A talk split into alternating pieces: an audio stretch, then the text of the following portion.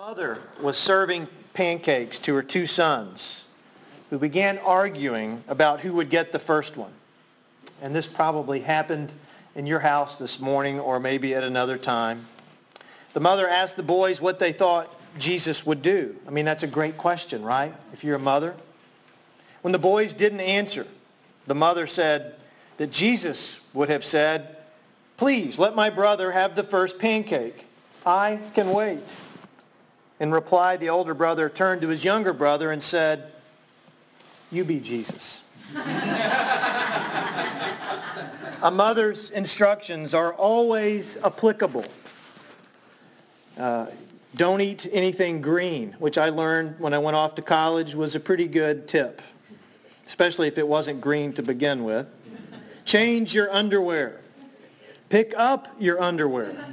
Tie your shoes. Say please and thank you. Get along with your brothers and your sisters. While always applicable, they are not always applied, right?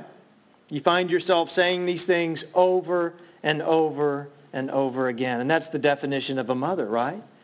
Someone who says things over and over and over again. Mothers and children here today know that this is true. We don't always apply these wonderful truths.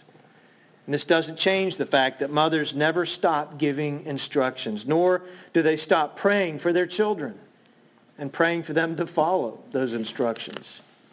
As I read through the scripture for this particular week and for today, I couldn't help but think of how Jesus' words uh, in all of these texts, they sound like a mother, don't they?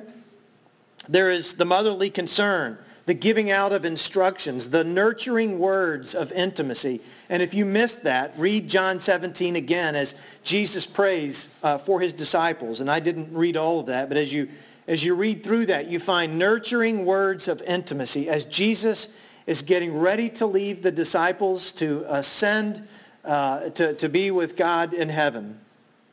He leaves them with this prayer. As we hear these words, we can know that Though spoken long ago, they are for us today.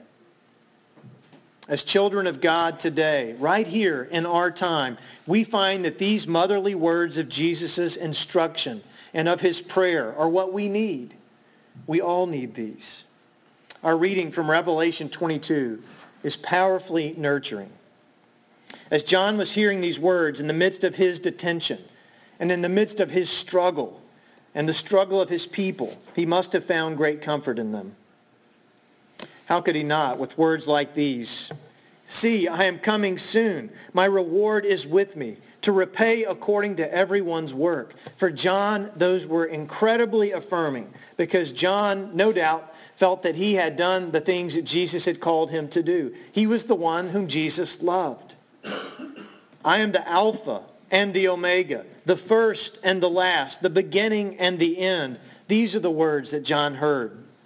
Blessed are those who wash their robes so that they will have the right to the tree of life and may enter the city by the gates.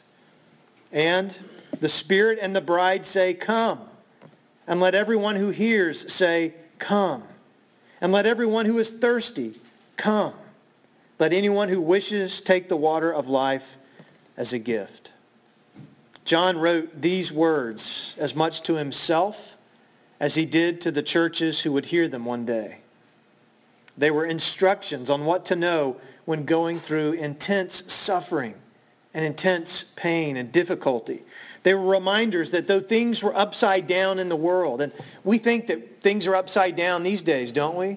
We uh, just uh, we had CNN on last night, just watching uh, TV uh, while doing some things, uh, getting ready for dinner, and, and it gets to the point you just want to turn it off. It's just so much craziness in our world right now. And we think that things are upside down, just like they were in John's day, with evil winning out, and while good seem to be dying out. The people who are righteous and doing righteous things in the world seem to, to be dying out and being shunned and being removed from the scene of the world while the evil things of the world seem to surface day after day. But John was reminded the good wasn't dying out. That God wasn't done with this world. The cross of Jesus wasn't the end of the story, but a new beginning in one that had a victoriously good ending. John was reminded of this as he wrote these words, sharing the words of Jesus with himself and with his world.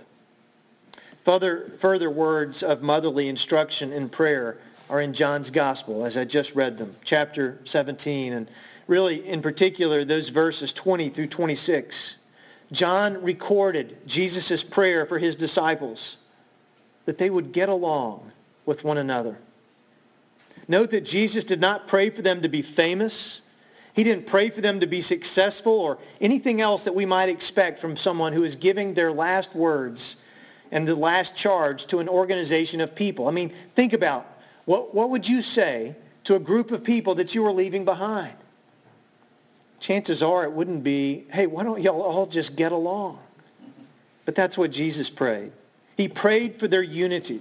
He prayed that they would have solidarity with one another so that they could be effective in their world. And he knew the, the competition that there was among some of them. He knew that, that there were some problems that were coming up, some bickering and uh, some jealousy and envy and all kinds of things that were taking place in the church.